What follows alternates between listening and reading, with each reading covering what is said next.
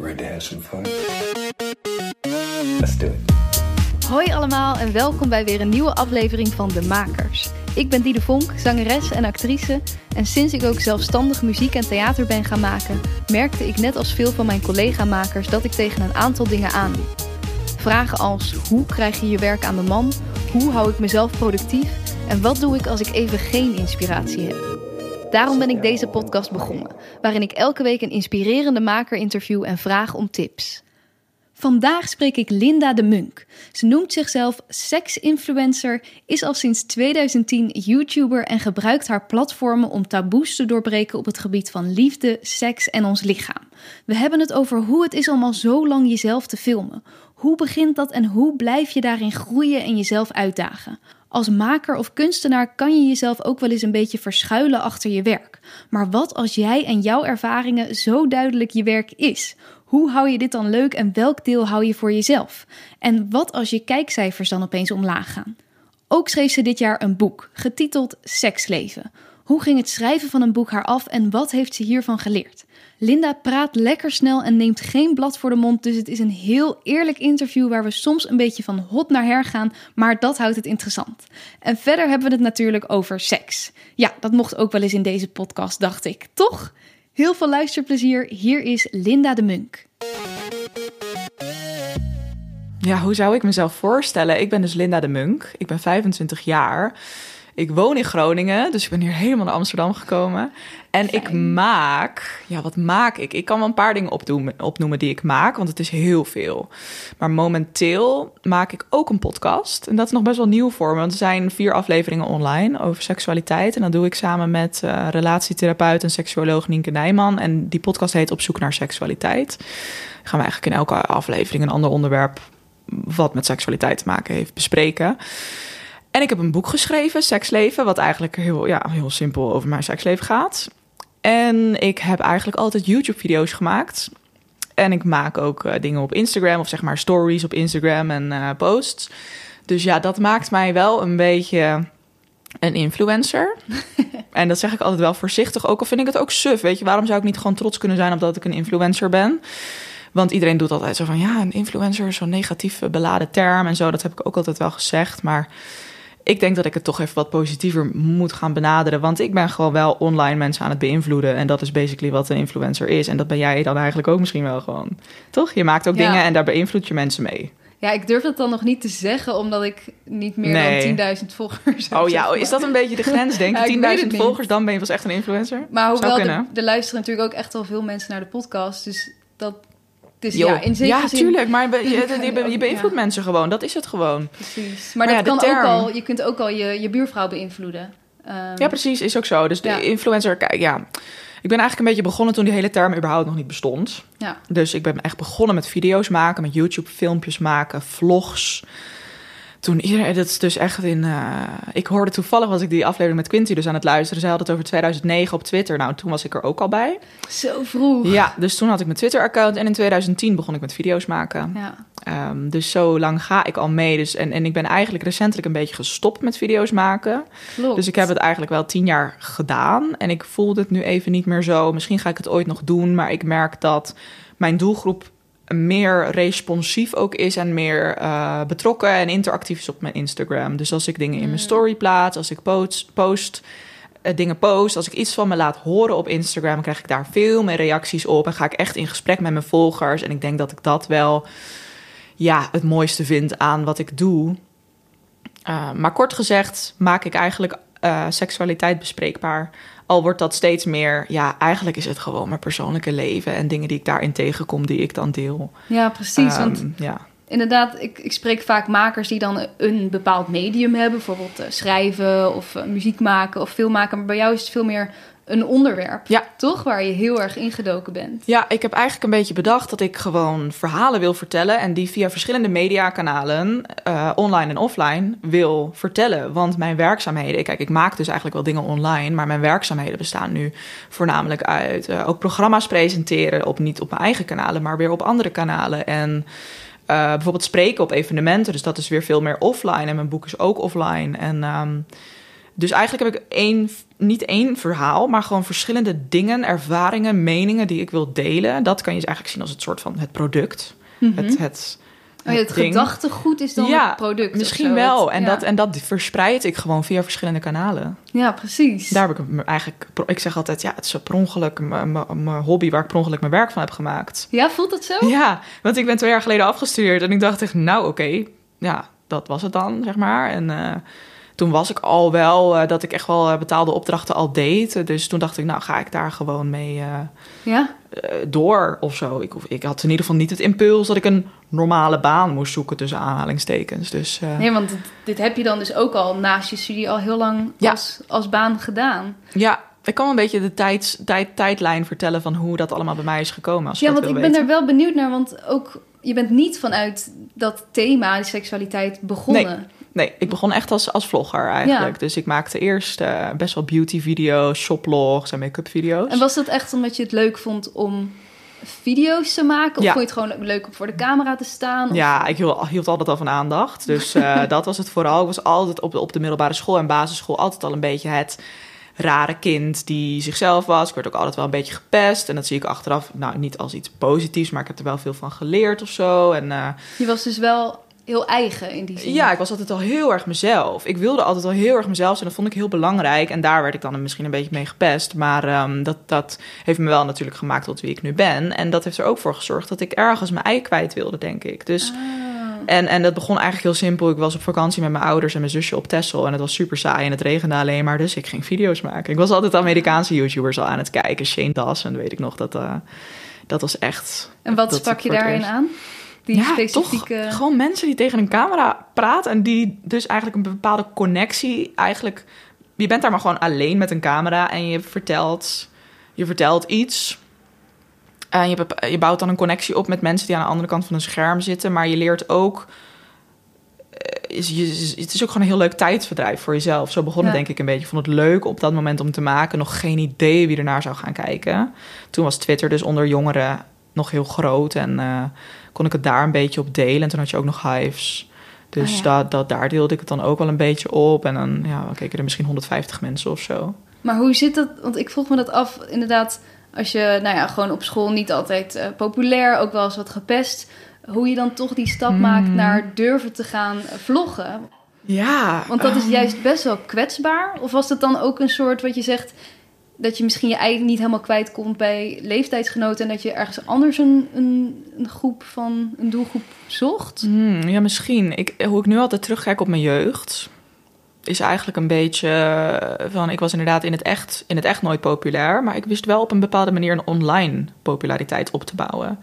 Dus toen ik 13, 14, 15 was, op, ik weet nog goed, volgens mij op mijn twaalfde kreeg ik dan al een digitale camera voor mijn verjaardag of zo. Dan ging selfies maken, ging heel veel foto's van mezelf maken, of ging ik met een andere vriendin of foto's van elkaar maken en dat. En op een gegeven moment was ik best wel goed in selfies maken en gewoon leuk op de foto staan. Terwijl ik in, in het echt vond ik mezelf niet echt knap en ik had nog best wel een laag zelfbeeld en zo. Maar ik stond altijd wel redelijk goed op de foto. Dus ik was gewoon fotogeniek. Ik ben gewoon fotogeniek, vind ik. En, en eh, dat, dat is iets wat je gewoon hebt of niet. En dat daar kwam ik vrij snel achter. Dus toen ging ik die foto's plaatsen op Hives. En dan had je nog altijd zoiets, dat heette meest gerespecteerd of zo. Je kon respect en reacties Oh, wat geven. En dan kwam je in zo'n lijst van meest gerespecteerd van de dag... en meest gerespecteerd van de week. En als je één keer in die lijst stond... net als een beetje met podcast hitlijsten nu gewoon... als je er één keer in staat, ja, dan gaat het nog Ja. dubbel, dubbel zoveel groeien. En nou, nou ik merkte dat ik dus online eigenlijk steeds een groter soort van vriendennetwerk begon op te bouwen met alle, allemaal andere tieners die ik allemaal helemaal niet in het echt kende, maar gewoon online Ja. op Twitter en op Hives leerde kennen. En zo eh, was het eigenlijk vrij snel heel normaal om ook gewoon online vrienden te hebben. Dus zo, eh, ja, eigenlijk heel veel mensen waar ik nu mee omga, die, nu- waar ik nu goed bevriend mee zijn, ken ik of door feestjes, maar meestal door on- online dingen. Ja, Mijn vriend, mijn vriend die ook nu, die ken ik al tien jaar, ook door die tijd in Twitter. En ik Oh, ben ja? nu twee jaar met hem samen, maar we kennen elkaar al tien jaar. Dus ik ben Oh. heel erg gewend om online eigenlijk te leven. Dus die switch Ja. heb ik toen heel erg gemaakt. Nou, in het echt was ik niet zo populair, online dus wel een beetje. En eh, dat is zo uitgegroeid. Maar ik ben op mijn, eh, even kijken, 17e, 18e ben ik een jaar lang dagelijks gaan vloggen. En dat was Dagelijks. echt, ja, god, het was niet normaal. Wat, wat, wat, vertel, wat, wat doe je ja, dan? weet ik veel. Ik ging ook gewoon naar school en ik was, had een heel normaal leven eigenlijk. Maar ik denk Mhm. dat dat wat dat is wat mensen leuk vonden. En die vlogs werden ook echt wel 4.000, 5.000 keer bekeken elke dag. Wat op zich voor toen best wel veel was. En toen groeiden mijn abonnees ook het meest. Echt duizend nieuwe per maand en zo. Toen zat ik uiteindelijk misschien op 30.000 abonnees. Wat, op, wat toen wel veel was. Zeker. Ehm, En hoe, hoe, hoe gingen jouw eh, schoolgenoten, klasgenoten daarmee om? Ja, ik heb me daar denk ik nooit zo op een gegeven moment niet meer zoveel van aangetrokken. Want inmiddels was ik dan 18 en eh, ik deelde gewoon heel veel van mijn leven. En iedereen was het wel een beetje van me gewend of zo. Iedereen vond het bij mij passen en, en het gewoon, eh, was gewoon eigenlijk niet echt een issue. En op mijn opleiding, op mijn HBO, toerisme management heb ik gestudeerd. Dus ik heb gewoon mijn bachelor nu, maar doe ik niet echt wat mee. Dat ben je dus twee jaar geleden mee Ja, afgestudeerd. Ah. Precies, ik heb vijf jaar over mijn studie gedaan. Dus ik was 23 toen ik afstudeerde. Ja, dus dat kwam ook nog allemaal tegelijk. Maar ehm, nee, ja, mijn klas, en ja, ik weet niet meer echt wat ze ervan vonden. En als ze het stom vonden, dan had ik me daar niet echt iets van aangetrokken. Want dat is me in ieder geval nu niet meer bijgebleven. Nee, maar ook wel knap, vind Ja. ik. Ja, maar misschien omdat je dan online ook wel die bevestiging krijgt dat mensen het wel leuk vinden. Ja, want het is toch best wel zo dat heel veel mensen die online iets doen, die trekken zich, kunnen zich best wel wat aantrekken van één negatieve comment. Ja. Terwijl ik kan me heel goed realiseren, dat is één negatieve comment tegenover tien positieve. Mhm. En dat had ik misschien toen ook al best wel door. Want op een gegeven moment, als je gewoon tien keer per dag hoort... van, oh Linda, wat ben je leuk en wat leuke video's, wat ben je knap op je foto's. Ja, je gaat het wel gewoon geloven. En, en ik geloof ook heel erg in jezelf knap vinden... en een positief zelfbeeld hebben. Of in ieder geval gewoon jezelf leuk vinden en van jezelf houden. Want ja, wie gaat het anders eerst doen als je dat zelf niet eerst doet? Ja, en dat gewoon mogen zeggen. Ook dat. zonder dat, ja. dat je dan arrogant overkomt of iets. Dus dat, dat wil ik heel graag normaliseren. Maar in ieder geval heb ik denk ik denk dus echt dat dat wel heeft geholpen bij, het accepteren van mezelf. Want ik was echt een onzekere tiener. En ik was overal onzeker over. En over mijn lichaam en over mijn gedrag. En ja, alles. Dus eh, ik realiseer me wel dat. ehm, ja, dat, dat, dat mijn online appearance daar heel erg bij geholpen heeft. Dat mensen positief over mij waren. Dat je dat dan gaat geloven zelf.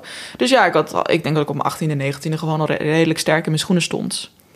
Eh, dus heel erg achter stond. En toen dus op mijn 19e, toen maakte ik mijn eerste video over biseksualiteit. Kwam ik uit de kast op YouTube en eh, heb ik daarover verteld. En ik, oh, ik besef me dat dat nu zes jaar geleden is. Echt bizar. Voelt het lang of juist niet lang? Jawel, voelt wel lang, lang geleden, ja. Dat, voelt, dat was wel echt het begin van mijn journey naar waar ik nu sta. Ja. Nu ben ik gewoon echt volwassen en zelfs misschien een beetje al wel aan het settelen. Of tenminste, kan me totaal niet meer identificeren met hoe ik... Of niet totaal niet, maar ik kan me natuurlijk... Ik denk dat heel veel mensen dat hebben. Je kan je gewoon niet meer identificeren met hoe je vijf jaar geleden was. Ja, en jij hebt natuurlijk beeldmateriaal Ja. van hoe je toen was. Want ik zou dat waarschijnlijk ook hebben als ik nu dan kijk naar hoe ik toen, eh, hoe ik dacht toen ik 18 was. Ja, Maar jij kan het gewoon direct terugzien hoe je toen dacht. Hoe, Ja. hoe kijk je daar dan nu op terug? nou, die echt lang geleden video's van tien jaar geleden vind ik echt cringy. Die heb je er ook afgehaald, toch? Ja, dat staat allemaal niet meer online, inderdaad. Ik heb denk ik van eh, misschien drie, vier jaar geleden tot, tot, tot vier jaar geleden video's online staan. Ja, nee, de rest is echt, eh, sommige dingen echt met een webcam nog gefilmd en eh, met een dikke oude laptop en zo. Maar ehm, nee, ja, ik heb daar ook, dat, dat helpt ook heel erg met je zelfbeeld. Want je wordt je zo bewust van hoe je communiceert en hoe je praat en hoe je eruit ziet op beeld. En heel veel mensen, dat hoor je vet vaker natuurlijk, als mensen zichzelf terugzien op een video of überhaupt al terug horen.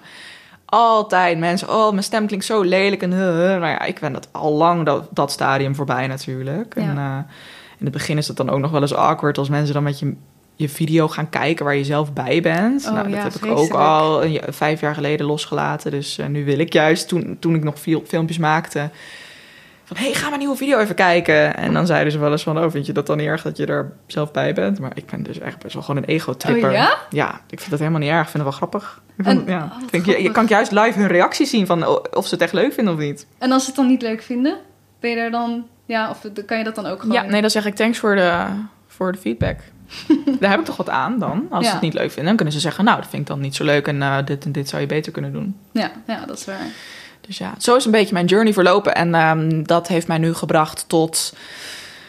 ja, ook freelancer zijn gewoon. ZZP'er, ondernemer, creative... ehm taboe-doorbreker, eh, ja, hoe je het ook wil noemen. Ja, want hoe, hoe noem je jezelf dan nu? Meestal zou jij jezelf maker noemen? Of... Jawel, ja, want ik maak wel gewoon dingen. Uh, maar dat is niet mijn hoofdding. Ik denk meestal als ik geïnterviewd word of zo, dan is het toch wel leuk om een beetje een pakkende titel te hebben. Dus dan wordt het toch vaak nog wel seks-influencer. Ja. Dat dekt denk ik de lading wel. Mhm. Maar het is natuurlijk niet alleen seks wat ik bespreek. En eh, nu al helemaal niet meer. Ik eh, gooi af en toe nog wel eens in het rond met een sextoy of zo. Of ik heb dan eens een campagne met een sextoy-merk. Of met Easy Toys bijvoorbeeld doe ik heel veel samen. Dat is best wel een vaste, vaste partner. Ehm, dus dat vind ik nog heel belangrijk om te bespreken. Sextoys is trouwens wel iets wat eerst echt een soort drempel was... waarvan ik dacht, oh, ik wil echt niet zo'n reputatie, denk ik. Maar ik denk dat ik zelf gewoon heel goed ehm, heb geholpen ook... om dat imago van sextoys een soort van op te krikken... naar een le- wat leuker, jonger, frisser imago dan dat Ja, het altijd zeker. had.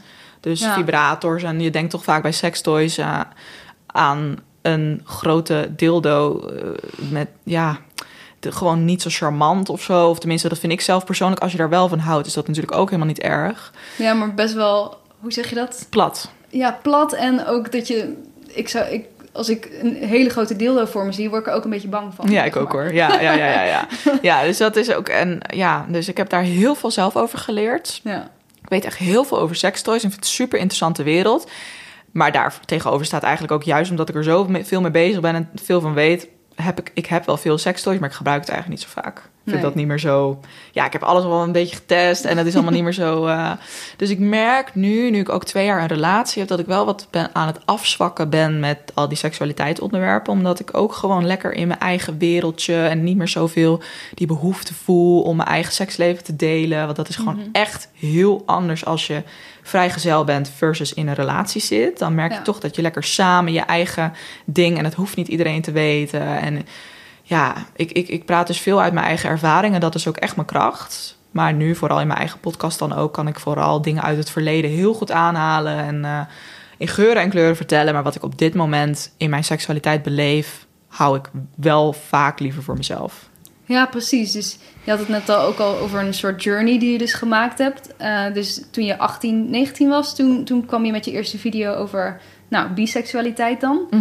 Ehm, merkte je toen gewoon van oké, dit, is, dit is een onderwerp waar ik op door moet? Of Ja. daar, daar kwamen gewoon veel reacties op. Hoe, hoe, hoe verliep dat? Ja, ik had helemaal mijn roeping gevonden met dat. Eh, ik merkte echt, het, het was echt, en wat voor mij op nummer één staat, is dat ik er mensen mee kon helpen. Jonge meiden vooral, maar gewoon jonge mensen. En mensen die met hetzelfde zitten. En het allerbelangrijkste vind ik gewoon dat ehm, mensen, vooral jongeren, weet je, je bent dan nog zo kwetsbaar dat je erachter komt dat je niet de enige bent. Want iedereen heeft die onzekere periodes meegemaakt. En wat is er dan fijner dan dat je erachter komt van, hé, hey, ik ben niet gek Ja, er zijn meer mensen zoals ik. Dat is het allerfijnste wat je op dat moment wil horen. En over wat het dan ook gaat, weet je, dat is niet alleen over seksualiteit. Het gaat gewoon überhaupt over het vinden van je identiteit. En, en of mental disorders, of eh, disorders, ik bedoel... Ja, dat, nou, dat soort dingen, Ja. gewoon mentale issues. ja, waarvan je waarschijnlijk op die leeftijd denkt... ik ben de enige die. Precies, ja. En dat dat nu steeds meer besproken wordt, is gewoon een heel goed iets. Dus ik kwam erachter dat, dat, dat daar gewoon vraag naar was, dat mensen Ja. dat wilden zien. Tuurlijk, seks zelfs. Dus als er iets met seks in de titel staat, mensen zijn benieuwd. En vooral in die tijd was YouTube nog niet zo streng. Dus eh, Ah. we hadden dat veel views. Ik heb één video met een miljoen views. Puur om dat die, die titel is 10 feitjes over masturberen. Volgens mij heb ik die ook offline gehaald. Want ik vond het toch niet meer. Dan heb ik toch soms dingen gezegd waar ik me nu niet meer helemaal mee. Weet je wel? Ja. Ehm, dus maar ja, een miljoen views puur omdat er masturberen in de titel staat. En natuurlijk allemaal meestal jonge jongetjes die dan toch vieze reacties achterlaten. En gewoon seksueel getinte berichten. Maar goed, in ieder geval zullen ook veel mensen wat aan die video hebben gehad. Dus ja, als er, als iets met seks is, dan vinden mensen dat interessant. Maar ja, nu merkte ik gewoon dat YouTube dat zo erg demonetized, zoals dat heet. Niet meer aanbeveelt, geen geld krijg je Ah, ervoor. Maar puur omdat er dan in de titel iets met seks Ja, staat. en het hoeft niet eens in de titel als je het, al, het woord al zegt. Zo, zo goed zijn die generators al, zeg maar. Dat wordt heel automatisch ge- gegenereerd. Heb je het idee dat je daardoor dan dus een soort van tegengewerkt ook wel bent door Ja, YouTube? ja, en ik snap het ergens wel hoor. Dat ze toch enigszins nog dan, het dan netjes willen houden. Maar ja, ik, ik was niet zo... eh, Er zijn ook YouTubers die dat dan proberen te omzeilen. Die die woorden expres niet noemen. Die dan zeggen, je weet wel. Of een piep doen. Of het niet in de titel zetten. Niks Ja. in de thumbnail. Maar dan denk ik, ja, maar dat, dat is dus... Ik wil dan gewoon een beetje tegenaan schoppen. En dan maar minder views. Maar ja, Mhm. je wil ook dat zoveel mogelijk mensen je boodschap horen. Dus dat ging mij op, op een gegeven moment een beetje tegenstaan. Dus merkte ik gewoon dat ik het niet meer zo leuk vond om video's te maken. En ik, ben wel, ik sta wel echt achter dat ik echt moet doen wat ik leuk vind. Ja. Hoeveel geld ik ook voor iets kan krijgen. Al had ik aan YouTube echt geen geld hoor. Dat is misschien een keer 50 euro in de maand. Maar ehm, Ja? ja, Dus dat, dat is valt niet... best tegen. Ja. Ja, eh, maar eh, nee, dus ik vind dat, dat is wel lastig. Maar ook al is iets heel, ook al verdien ik ergens heel veel geld mee, ik probeer altijd eerst te kijken.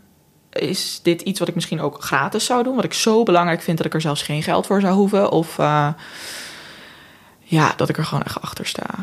ja, en ik snap ook wel, je bent nu een aantal jaar met dit onderwerp bezig. Heb je ook op een gegeven moment zo'n punt gehad dat je denkt, ik wil het nu wel eens ergens anders over hebben? Ja, ik denk dat ik nu wel een beetje op dat punt zit. Al blijf ik het natuurlijk altijd belangrijk vinden om dat onderwerp bespreekbaar te maken, maar dan meer vanuit een soort. Ja, ik kan, je kan natuurlijk ook. Kijk, zoals ik die podcast nu bijvoorbeeld doe met Nienke Nijman. En zij is dan seksuoloog, heeft ook echt een praktijk en ontvangt dus, of zeg maar, heeft patiënten, of hoe noem je dat? Ik weet niet eens hoe dat heet, maar Cliënten. cliënten, ja, nou, dat. En eh, zij kan uit, vanuit professioneel natuurlijk helemaal niet echt over de eigen dingen vertellen. Oh, Maar ja. je kan wel heel goed alsnog seksualiteit bespreekbaar maken zonder dat je per se je eigen ervaring op tafel gooit. Dus op die manier zie ik mezelf dat heus nog wel doen. Want ik heb door de jaren heen gewoon wel heel veel kennis opgedaan. En alsnog kan ik dan ergens mijn eigen ervaring wel erin fietsen op een subtiele manier. Dus dat is denk ik wel heel krachtig. Ehm, maar nee, ja, ik merk dat ik op Instagram ook gewoon van die suffe huismoeder dingen... niet dat ik een moeder ben, maar huishoud, huisvrouw dingen aan het delen ben. Zo van, hier, deze schoonmaakmiddel is chill. Of eh, ik ben dit aan het koken, of weet je Ja, wel. ja, ja. Want ik zit gewoon wel heel veel thuis. En ik hou ervan om lekker thuis. Dus ik ben echt een huismus geworden, ook wel door corona. Maar gewoon ook... eh, ja, dat, ik vind, vond sinds ik in Groningen woon, denk ik, ben ik wel een beetje. Ik vind het wel fijn om even gedistanceerd van de randstad te zijn en niet meer in die bubbel te zitten. En gewoon lekker met mijn vriend, die avondjes op de bank. En eh, Mhm. Al was het ook, eh, dat was ook niet altijd het geval, want je, je- jij kent Groningen dus ook. Dus je weet hoe wild het uitgaansleven is. Ja. ja, ja, ja. Dus dat is helemaal top. Ehm, Maar ja, dat is nu natuurlijk. Nee, eh, precies. Dus ik kan me van niet meer voorstellen hoe het is om op stap te gaan. Maar eh, god, dat was een groot deel van mijn geleden. leven hoor. Echt mijn leven voor corona was echt gewoon elke, elk Ja, dus weekend op stap. Ook wel door corona dat je dan in een soort van sneltrein vaart in de een beetje Ja, huismus. En in de settle-fase. Ja, best wel. Ja, ik hoop dat het nog terugkomt, dat we nog een beetje wild gaan worden na corona. Oh, zeker. Ja, dat hoop ik Mhm. ook. Absoluut. Ja, maar Ja. is het dan niet, was het dan ook een lastig... Want het is natuurlijk waar je bekend mee bent geworden... waar veel mensen eh, nou, het heel tof vinden... waar altijd nog vragen over Ja. zullen zijn. Was het moeilijk om die stap te nemen om te zeggen... ja, ik vind het eigenlijk gewoon even niet meer leuk. En ik wil er even mee stoppen. Jawel, maar ik merk, het is ook wel een beetje zo gegroeid. Eh, dus dat gaat dan gewoon heel organisch. Dat je al merkt, oké, er zijn minder mensen geïnteresseerd. Waardoor ik er net weer wat minder effort in steek. Waardoor het alsnog weer minder wordt bekeken. En ik merk het nu ook wel echt die shift in... Dat ik zelf ook gewoon even niet weet wat ik nou aan het doen ben. Dat heb je gewoon soms. En dat mijn werkzaamheden, eigenlijk is het nog niet eens zozeer achter de schermen, maar voor zoals bijvoorbeeld een podcast of een boek, dat speelt zich niet zozeer op Instagram af of, of op een plek waar mensen naar je kunnen kijken of volgers. Dat kan je veel minder meten. Ja. Nou, een podcast kan je natuurlijk ook wel meten, maar ehm, andere dingen, zoals eh, andere programma's die ik presenteer, of andere klussen die ik doe, of eh, dat if, eh, is voor mijn volgers misschien iets minder zichtbaar en is weer voor een andere doelgroep weer wat zichtbaarder. Al wil ik mijn volgers er natuurlijk ook wel naar meekrijgen. Maar ik merk in ieder geval een beetje, mijn volgers nemen best wel af en het, is, het groeit sowieso niet echt meer. Maar dat valt me wel op en ik weet nog niet zo goed wat ik daar nou van vind. Want ik ben altijd wel heel erg met de instelling van, nou, ook al kijkt er maar één persoon, nou oké, misschien is dat overdreven, maar ook al kijken er maar honderd Mhm. personen en naar mijn post, dan, is het, dan wil ik het alsnog doen. Maar ik kan dat wel zeggen, maar ik weet niet of, ik- of ik dat echt zo vind. Ja. Het liefst zou ik echt zo willen denken, maar we zijn natuurlijk totaal gebrainwashed met al die likes en dingen. Dat doet gewoon iets in je hersenen en dat vind ik echt disturbing. Ja. Ik vind het fucking kut dat ik daar eigenlijk onbewust zoveel mee bezig ben, terwijl ik dat eigenlijk niet wil. En ik ben gelukkig niet iemand die helemaal depressief in bed gaat liggen als ik maar 2000 in plaats van 3000 likes heb op mijn foto. Maar er zijn mensen die dat echt hebben. Die Ja. voelen zich echt minder waard als hun foto minder wordt geliked. Die denken dan echt, dit is een minder leuke foto. Terwijl dat nergens op slaat, want dit is puur een algoritme waar je totaal niet tegenop kan boksen. Maar ik vind het wel interessant om te merken dat dat ook invloed heeft op mij. Misschien in mindere mate. Dus ja, ik zie mijn volgers een beetje dalen. Ik voel soms een beetje druk van Instagram. Dus ik ben een beetje aan het kijken wat ik daarmee wil. Wil ik daarin minderen? Wil ik überhaupt minder? Ik was sowieso nu een beetje in een fase met veel Instagram-campagnes ook. Wat zijn dat Instagram-campagnes? Samenwerkingen? Samenwerkingen, eh, gesponsorde posts, eh, dingen waar merken voor betalen om op mijn Instagram te verschijnen. En eh, toevallig was het even twee maanden, is dat nu even twee maanden heel veel. Maar eigenlijk merk ik dat het eigenlijk een overkill is. Dat mijn volgers het volgens mij ook aan het merken zijn. En dat dat eigenlijk helemaal niet bij mij past. Maar daar leer ik dan wel weer van. En dan, en ik, dan moet ik er even een stapje terug doen en even dicht bij mezelf blijven. En niet maar alles doen voor, nou ja, niet zozeer voor het geld dan, denk ik. Maar goed, dat is even toevallig waar ik echt vandaag net in de trein ook over na zat te denken. Van ja, dat, is, dat moet ik even, even kijken welke kant ik daarmee op wil. Want Ja, even zoeken. als ik kijk naar waar ik geld mee verdien, dan is dat onder andere Instagram. Niet per se het meeste van mijn geld, maar ja, misschien wel 50-50. En dus presenteren en spreken. Dus ik word ingehuurd als presentatrice en ingehuurd als spreker. Vooral die presentatieklussen kunnen wel prima hoog oplopen. Dus dan is het ook fijn, eh, vooral in corona, dat ik nu met weinig werkzaamheden alsnog genoeg heb kunnen verdienen, gelukkig. Ja, en dan ja, moet je het natuurlijk gewoon even uitbalanceren van... oké, misschien wil ik dan nu met Instagram even iets minder die Ja. samenwerkingen doen. Ja. Maar ja, ik, ik vind het wel interessant wat je zegt. Dat je ergens weet... eh, het, nou, het is niet erg minder, minder likes of minder wat dan ook. Maar het geeft je misschien toch onbewust dan iets minder motivatie... om weer een video of iets Ja. te gaan maken. Ja, ja. Dus dat is wel echt interessant. En ik wil me daar echt. Ik ben, ik ben al heel lang me daarvan aan het distancieren. En de echte, echte diehard influencer wereld. Daar identificeer ik me totaal niet mee. Daar ben, ik wil daar ook echt een beetje tegen aanschoppen. Ik ben zo niet en ik sta niet zo in het leven. Maar ja, hoe kan je dat ook zeggen? Want het is alleen maar buitenkant. Je Ja. ziet mensen op Instagram en je, je, ziet, je weet niet wat hun echte leven daarin afspeelt. Mhm. Ik deel ook misschien maar echt 30% van mijn leven. En ik lig misschien de hele dag op de bank. En je ziet één stukje dat ik aan het koken ben. En je denkt dat ik een topdag heb gehad. Terwijl, ja, je weet het gewoon niet. En dat is ook moeilijk om je te realiseren. En ja, ik merk, ik ben me steeds wel bewuster aan het worden van gewoon de invloed die Instagram heeft op ons echte leven. Het kan echt heel positief zijn, want je kan er veel van leren. En zoals ik, dat ik mijn verhaal kwijt kan. En dat helpt weer andere jongeren of mensen van mijn leeftijd. Dus dat is heel positief. Maar ik, ja, ik, ik, ik, ik ben wel ook zo iemand die dus soms wel eens even een week Instagram van mijn telefoon afgooit. Even detoxen of liever een dag. Dus, ehm, of soms een dag, ja. Dus eh, ja, ik, ik, ja, soms dan word ik helemaal moe van Instagram. Maar het is wel haatliefde. heel erg. Ja, dat zullen, zullen veel influencers ook wel hebben hoor. Ja. Dus ik, ik ben benieuwd of mensen zich daarin herkennen. Laat het vooral weten. Aan mij of zo, als je daarover in gesprek wil gaan. Maar ehm, Ja, want ik Ja. denk wel, wat je ook op het begin zei, eh, als je zo vaak online hoort van hé, je bent zo'n leuke meid. En, ja, eh, het kan best verslavend zijn, denk ik. Precies, daar zit ook wel een keerzijde aan Ja. natuurlijk. Ik heb wel het geluk dat dat bij mij altijd heel eh, organisch en langzaam is opgebouwd. En ik heb ook het gevoel dat dat dan misschien nu wel gewoon langzaam en organisch aan het afbouwen is. En dat ik straks mijn rustige leventje kan leiden als presentatrice en spreker. Ja, En nog helemaal niet eens zozeer heel actief ben op Instagram. Of dat dat een leuk dingetje voor erbij is. ja. En dat ik dat niet meer commercieel ga inzetten. Ik denk dat ik dat wel een beetje zo voor me zie als we het even hebben over toekomstvisies. Moet ik zo, ga ik zo even opschrijven in mijn boekje. Want dat, eh, Kijk, ja, ik schrijf wel graag. En dan, eh, of tenminste, ja, dat, ja, gewoon over mijn gevoel en zo. Maar dat is dan wel even iets belangrijks om even, ja, even helemaal lekker aan het filosoferen hier. Ja. kijk. Nee, maar dat is Ja. goed. Want nou, YouTube en Instagram hebben je dan misschien een soort van groot gemaakt. Ja. En dan ben je nu, nou ja, groot. Heb je nu in ieder geval mooie dingen kunnen doen en een soort basis gelegd voor jezelf. Ja. Dat je die dan misschien een beetje weer los kan gaan laten. ja, omdat ik echt meer terug ga naar die essentie van wat ik nou eigenlijk echt wil. Wat ik nou echt wil bereiken, wat echt mijn doel is. En dat is gewoon wel echt mensen helpen, op wat voor vlak dan ook. Gewoon jongeren laten weten dat ze niet de enige zijn en dat alles mogelijk is. En dat je gewoon kan doen waar jij je goed bij voelt.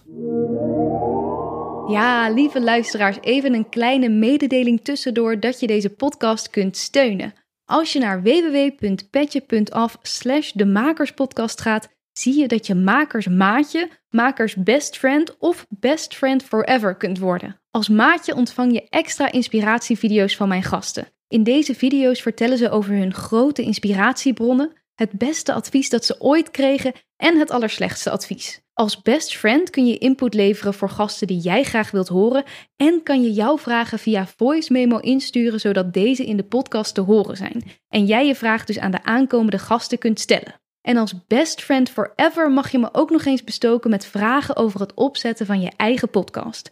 En binnenkort gaan er nog veel meer extra's komen. Daarnaast help je ons om deze podcast te kunnen blijven maken. Dus daar zou ik je sowieso ontzettend dankbaar voor zijn. Nu gauw weer terug naar het gesprek. Hoe toen jij begon met YouTube, Eh, nou, je maakt dan gewoon video's. Op een gegeven moment ben je dus zelfs elke dag gaan, Ja. gaan vloggen. Ja. Hoe, ja, hoe bouwt zich dat op? Want er zijn, misschien is dat natuurlijk ook, was het toen een andere tijd, maar er zijn zoveel YouTube-kanalen. Heb jij een soort van ja, marketing dingen ingezet? Oh, nee, zeker niet. Heb je daar, ja, had je daar een plan voor? Nee, nee, nee. Mijn verhaal is zo simpel. Ik had totaal geen plan. Ik deed maar wat. Ja, en dat is denk ik elke succesvolle YouTuber oprecht. Je moet gewoon je camera aanzetten en gaan lullen. Mhm. Waarover dan ook. En dat gaat heel vaak fout en dan niemand kijkt. En dan opeens wel. En ja, dat is het gewoon. Ja, was dat echt ook zo'n opeens moment van, oh, nu kijken er mensen?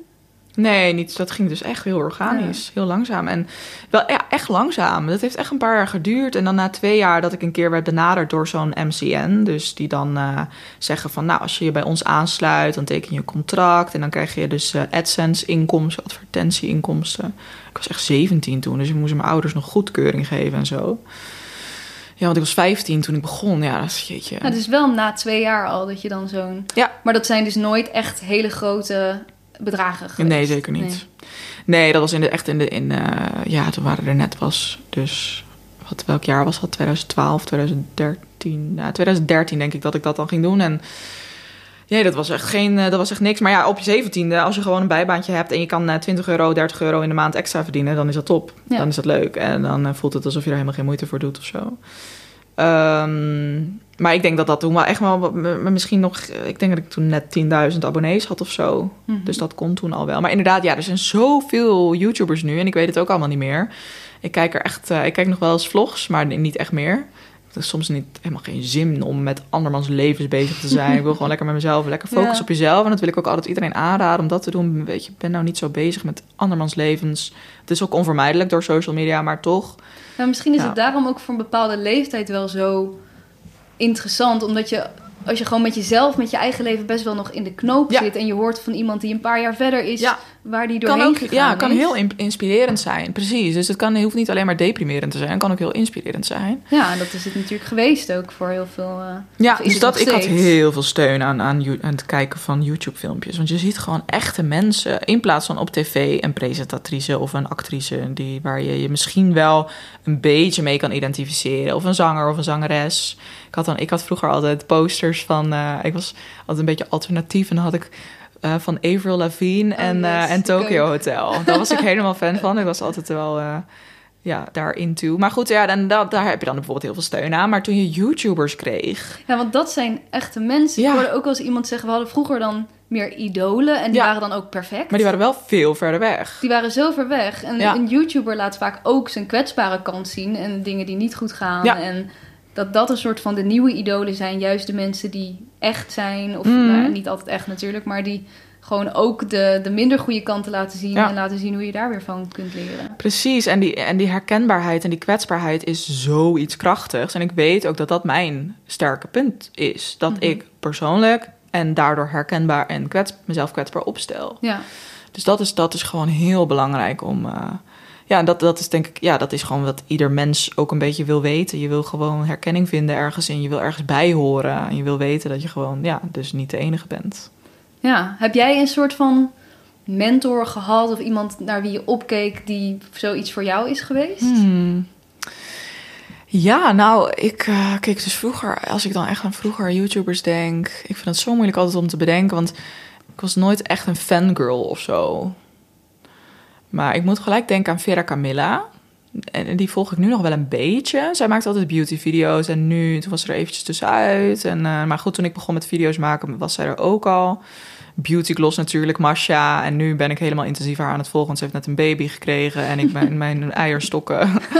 nou, dat valt mee hoor. Maak ik er altijd grapjes over. Vindt mijn vriend niet zo leuk. Of nou, hij vindt dat ook wel grappig. Maar ehm, nee, dus ja, dat kijk ik van die, van die, van die moedervloggers.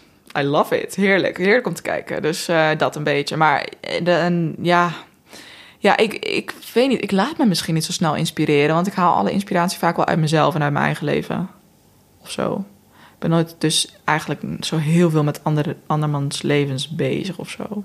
Was dat ook bij jou Vroeger, want je was dus nou, gewoon ook al best wel een soort van eigen kind. Ja, Hebben je ouders dat op een bepaalde manier gestimuleerd met creativiteit? Of was dat gewoon... Ja, dat denk ik wel. Ik denk dat mijn opvoeding wel heel veel... en dat leer je natuurlijk steeds meer als je ouder wordt... krijg je dat door van... oh ja, wow, dat mijn ouders dat op die manier hebben gedaan... heeft wel heel erg bijgedragen aan hoe ik nu bepaalde dingen aanpak. Dus eh, bijvoorbeeld in mijn seksualiteit en de acceptatie daarvan... heeft mijn vader, die kan, kan... Ik zeg dat vaak in interviews. Ik kan me herinneren dus dat mijn vader op mijn twaalfde een keer zei van... nou, Linda, of je met een man of een vrouw thuis komt... maakt natuurlijk helemaal niks uit.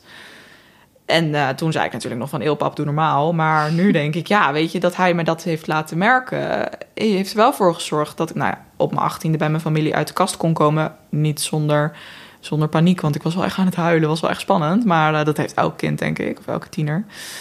Als je zoiets moet vertellen. Maar ehm, nee, ja, toch, ik wist natuurlijk eigenlijk diep van binnen gewoon wel... dat ook toen ik, ik aan mijn moeder vertelde dat ik daarover twijfelde... dat ik... eh, dacht echt, oh ja, waar val ik nou op en wat moet ik daar nou weer mee en zo. Dat mijn moeder echt gewoon duidelijk liet weten van ja, dat hoef je nou toch ook allemaal nog niet te weten. En wat het ook is, maakt helemaal niet uit.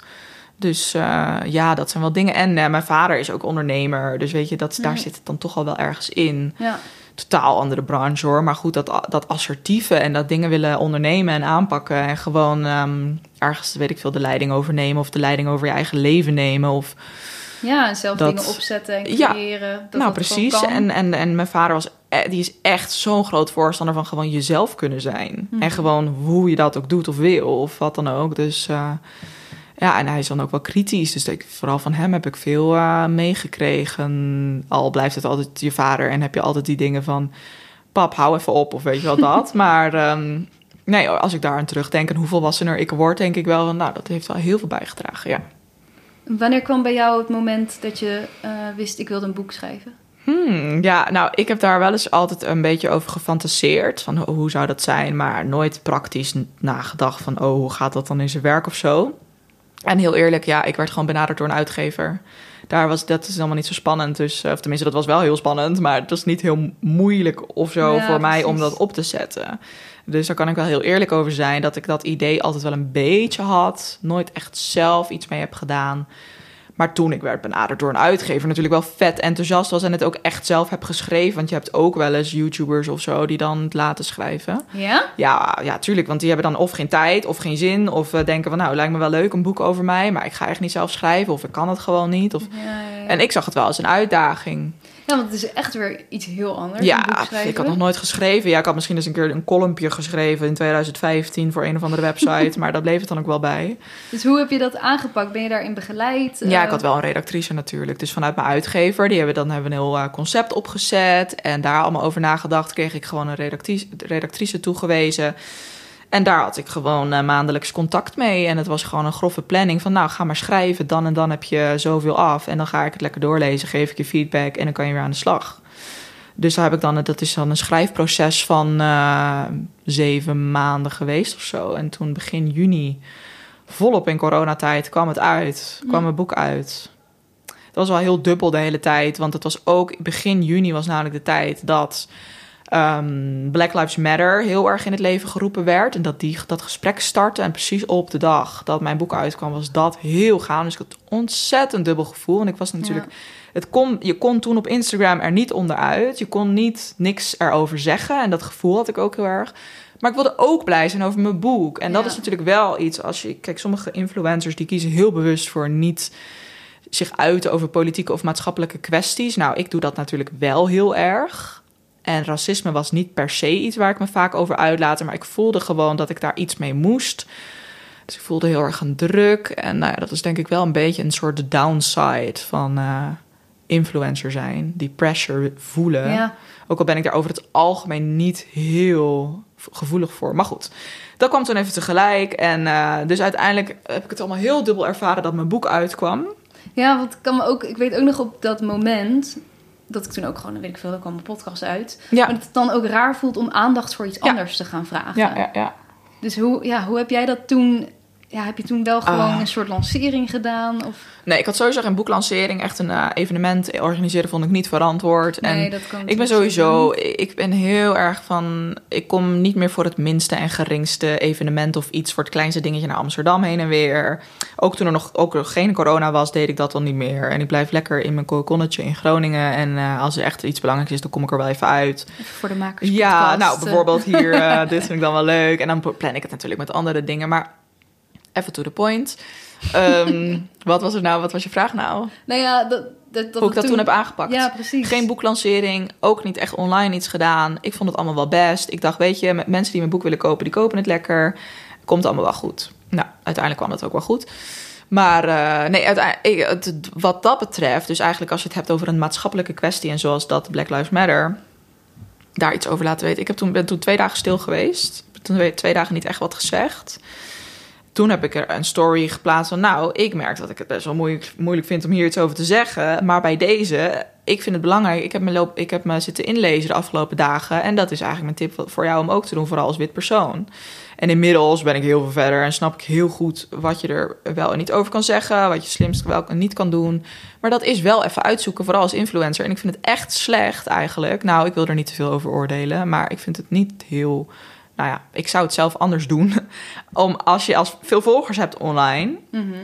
ehm, toch een beetje politiek of in ieder geval maatschappelijk betrokken te worden. Want je hebt gewoon wel invloed en je wil iets. Ja. Maar ja, ik snap het ook goed hoor. Als je daar niet de behoefte, die die behoefte niet voelt. En als je Instagram totaal een ander doel heeft. eh, Ja, ik- ja. Ik ben het daar ook mee eens hoor. Maar ik snap het ook als jij gewoon, weet ik veel, een beautyvlogger bent. Ja. Nooit iets deelt over politiek. Daar ook dan niet mee bezig bent misschien zelf Misschien. in je eigen leven. het zou kunnen. Dat- Maar ja, ik denk dat ergens dat- altijd ja. wel een linkje te leggen is. Als beautyvlogger zou ik namelijk gelijk denken: je kan je hard maken voor, eh, weet ik veel, pleiten voor dat er iets heel. Dit is echt iets heel sus, maar ik denk hier gelijk aan. Dat er meer foundation kleuren moeten zeker. zijn. Ja, ja.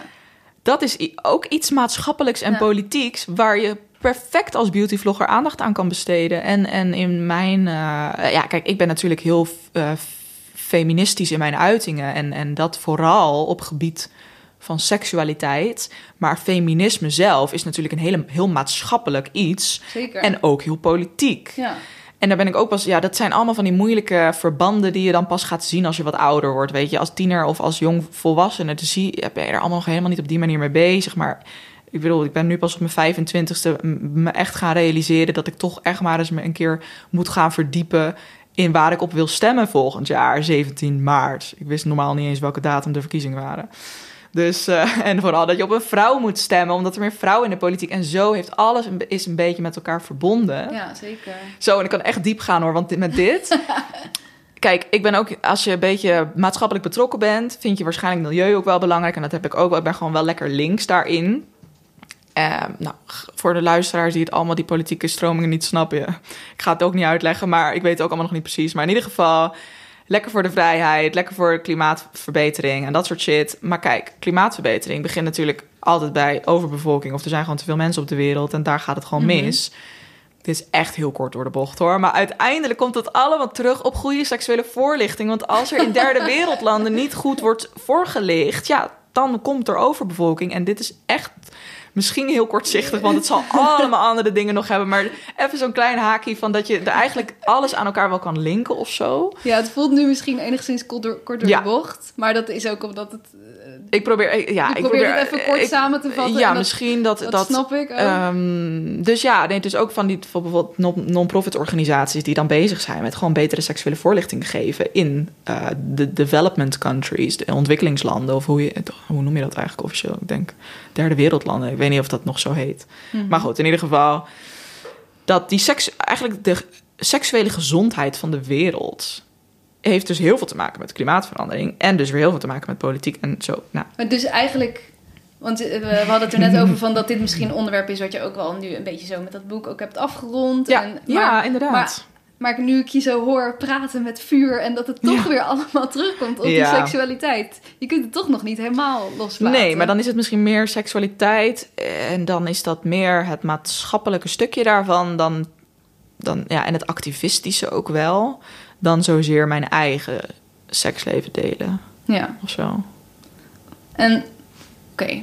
Ik zit even te denken, voordat het nu een hele activistische podcast wordt. Wat ook niet erg is. Wat ik ben nog helemaal, helemaal niet activistisch voor mijn doen nu. Normaal ben ik dat wel wat meer misschien. Wil je nog meer activistische eh, dingen? Nou ja, dat zou wel, ja, dat kan. eh, maar dan zouden we meer inhoudelijk kunnen gaan praten over welke onderwerpen ik belangrijk vind. En wat ik bespreekbaar maken of altijd heb gemaakt. En ehm, Maar ik denk misschien dat mensen daar voor jou ook gewoon als je mij volgt, precies, ja, dan kom je daar een beetje. Je Ik denk, gaan lezen. ik denk, ik vind dat altijd leuk als ik word uitgenodigd in een podcast, dat ik dan dus dat het verhaal eromheen ook wordt verteld. Ja. En dat, dat vind ik ook altijd heel leuk om te vertellen, want ik vind mijn reis naar waar ik nu sta gewoon heel interessant en ik ana- analyseer dat ook graag en hoe dat dan zo is gekomen, wat ik nu sta, waar ik sta. En als ik bepaalde keuzes misschien wel heel anders had gemaakt, dan had ik misschien totaal ergens anders in mijn, in mijn leven gestaan. Dan was ik misschien nog wel die wilde vrijgezel of weet ik veel. eh Ja, je zei ook woonde ik wel in het buitenland. Dat je veel opschrijft.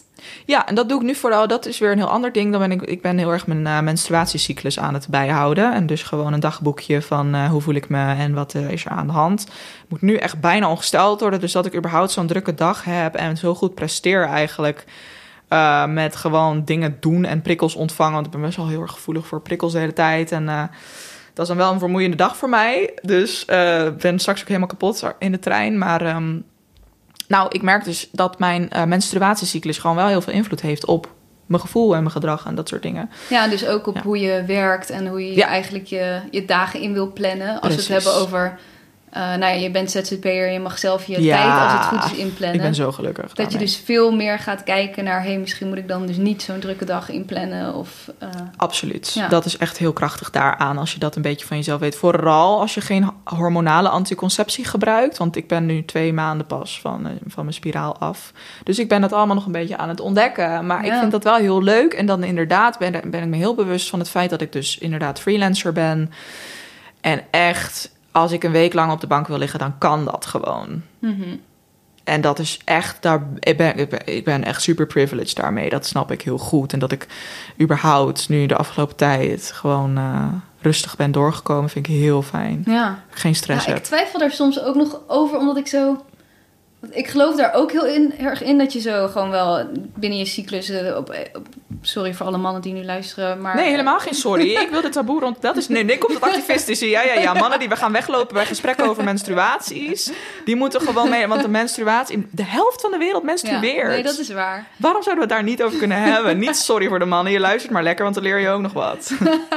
ja. Nee, ja, meer omdat het een podcast natuurlijk is over ondernemerschap, maar je Ja. leert ook nog eens wat over de vrouwelijke Precies. cyclus. Nou, maar oh, ja, als we dan gaan hebben over de linkjes tussen menstruatie en ondernemen, of überhaupt menstruatie en werken, of nou, Ja, maar dat niet... bedoel ik, want ik probeer er ook een beetje tegen in te werken. Dat ik denk, ja, ik kan nu wel soort van me daar helemaal aan overgeven. Van, oh, nu doe ik dan een week niks. Maar ik wil ook gewoon eh, doorpakken. Ik ben Ja. ook... eh, Tuurlijk, maar al is het maar één dag, al is het maar de heftigste menstruatiedag, dat je dan even tijd voor jezelf neemt. Doe je even me-time. Of al is het maar letterlijk een uur op, dat je even op de bank gaat liggen en even niks. Of even met jezelf bezig bent, even gaat opschrijven. Of gewoon even iets bewust, yoga, meditatie, whatever, met jezelf bezig zijn. Ja, dat kan al heel waardevol zijn, denk ik hoor. ja. Dat be- bevordert jezelf alleen maar in je werk. En als we het dan inderdaad nog even dat haakje met ondernemerschap willen, willen doen. Ik ben heel voorstander van gewoon, weet ik veel, twee, drie dagen in de week werken. Mhm. Of maximaal vier. Ja? Ja, wie werkt er nou nog fulltime vijf, zes dagen? Doe je, doe normaal. dat is echt niet goed voor je hoor. Dat is gewoon niet fijn voor je gemoedstoestand, voor je wel, voor je, eh, hoe heet dat, wel, eh, welzijn. Mhm. En ik denk dat er een bepaalde sociale status hangt aan hoe meer je werkt, hoe succesvoller je bent, hoe meer je waard bent of zo. Ik vind dat zo belachelijk. Ja, en dat- en dan, daardoor ja. kan ik soms ook nog wel eens druk voelen dat ik inderdaad daadwerkelijk maar twee dagen in de week echt aan het werk ben. Als ik alle uren bij elkaar optel. Nou, misschien nog niet eens. Misschien is het soms maar tien uur per week of zo.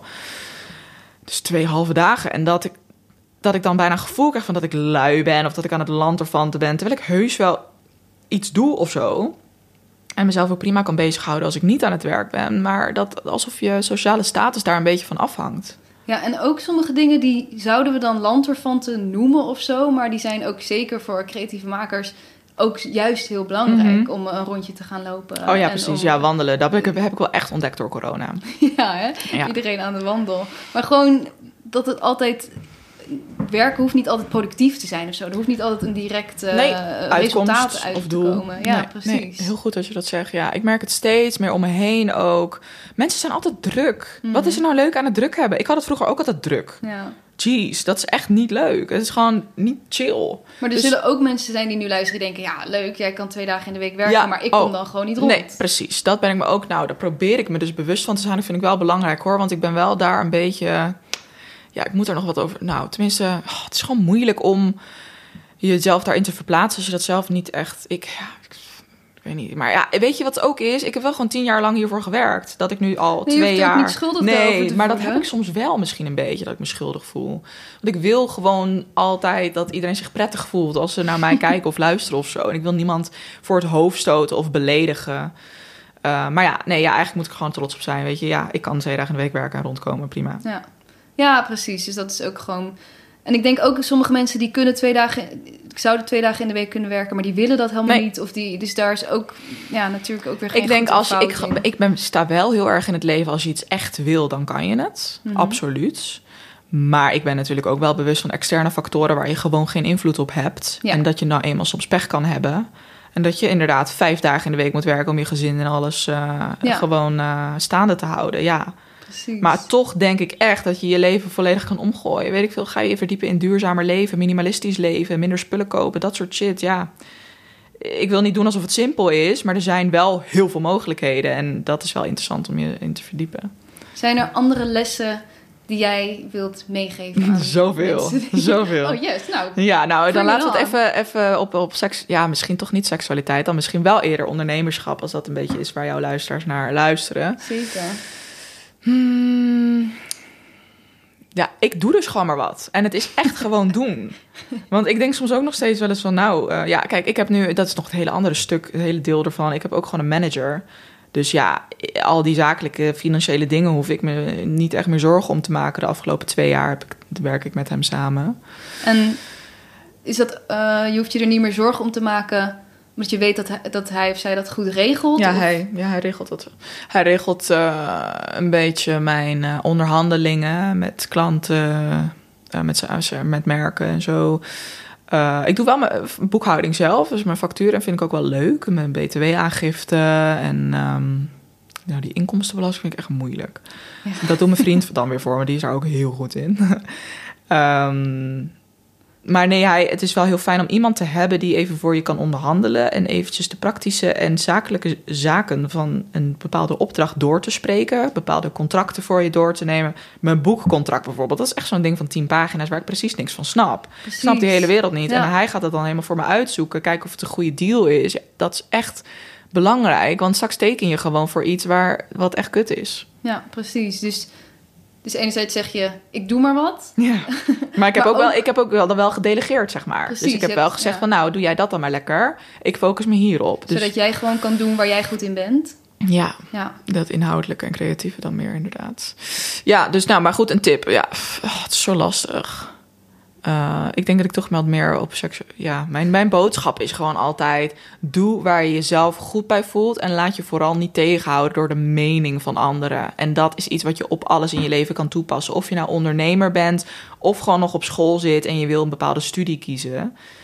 Elke keuze of iets wat je maakt in je leven... ga je heel vaak automatisch toch baseren op wat je ouders ervan vinden, of wat je vrienden ervan vinden. En natuurlijk, ik merk het ook, het is zo moeilijk als je iemand hebt die heel dicht bij je staat, die dan zegt: Jezus, ga je dat echt doen? What the fuck?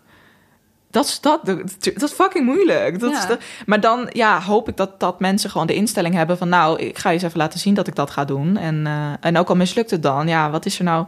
Je leven is ook maar saai als alles perfect en goed gaat. Dus beter ga je gewoon een paar keer falen.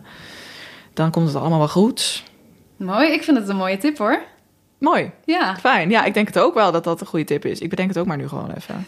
Ja, je doet maar ik, wat. ik doe maar wat. Ja, nee, ja, ik wil het ook weer niet zo makkelijk Nee. laten lijken. Ik dat, heb dat ook geloof wel ik helemaal niet. Ik ben al tien jaar bezig. Er is Ja. echt niet zo... Ik snap, ik heb wel het gevoel dat ik al redelijk goed snap hoe het leven in elkaar zit voor iemand van 25 of zo. Maar waarschijnlijk als je dit over vijf jaar Goh, terugluistert, ja, denk je... Nee, inderdaad. En ik ben ook heel erg met, ik sta heel erg open voor alles.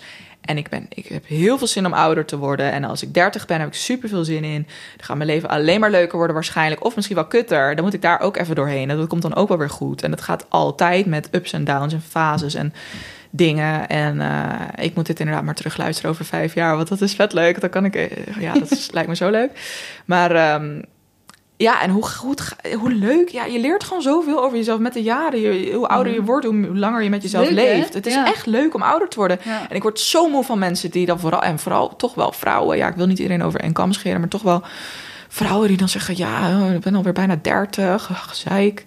Ja, ik denk dan gewoon leuk, toch? Ja, ik ben zoveel gelukkiger dan toen ik eh 18 was. Ja, snap je? Ja. Dat vooral. Ja, Ja. Dat echt, ja, het wordt echt alleen maar leuker vanaf hier. En ik denk ook als je zelfs 40 of 50 of zelfs 65 wordt, dan is het nog leuk. Zeker. Tenminste, ik hoop dat mensen... Ik gun het iedereen om met die instelling in het leven te staan. Ja.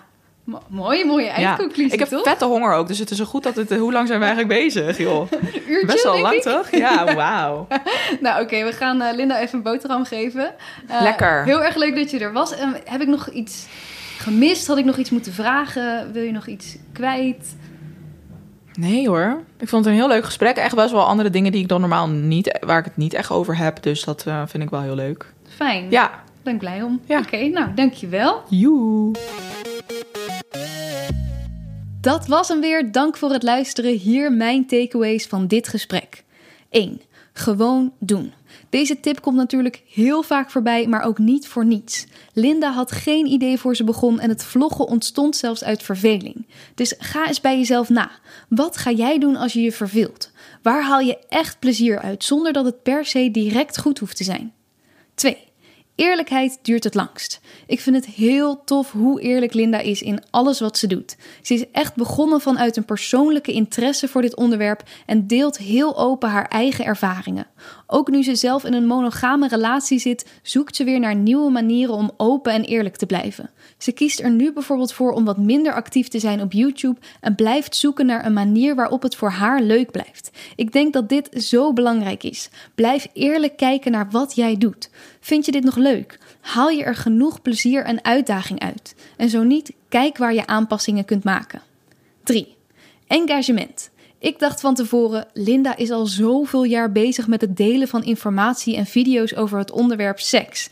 Ze heeft een YouTube-kanaal waar ze hierover praat, een boek, een podcast. Ze zal op een gegeven moment toch ook wel klaar zijn met dit onderwerp. En aan de ene kant zei ze dat ze dat ook wel een beetje is. Ze zoekt natuurlijk naar nieuwe invalshoeken, maar Tegelijkertijd merkte ik dat het onderwerp haar nog steeds zo na aan het hart ligt. Bijna elke vraag die ik stelde leidde toch op de een of andere manier weer terug naar seksualiteit, liefde en ons lichaam. En dit is natuurlijk ergens ook gewoon de basis.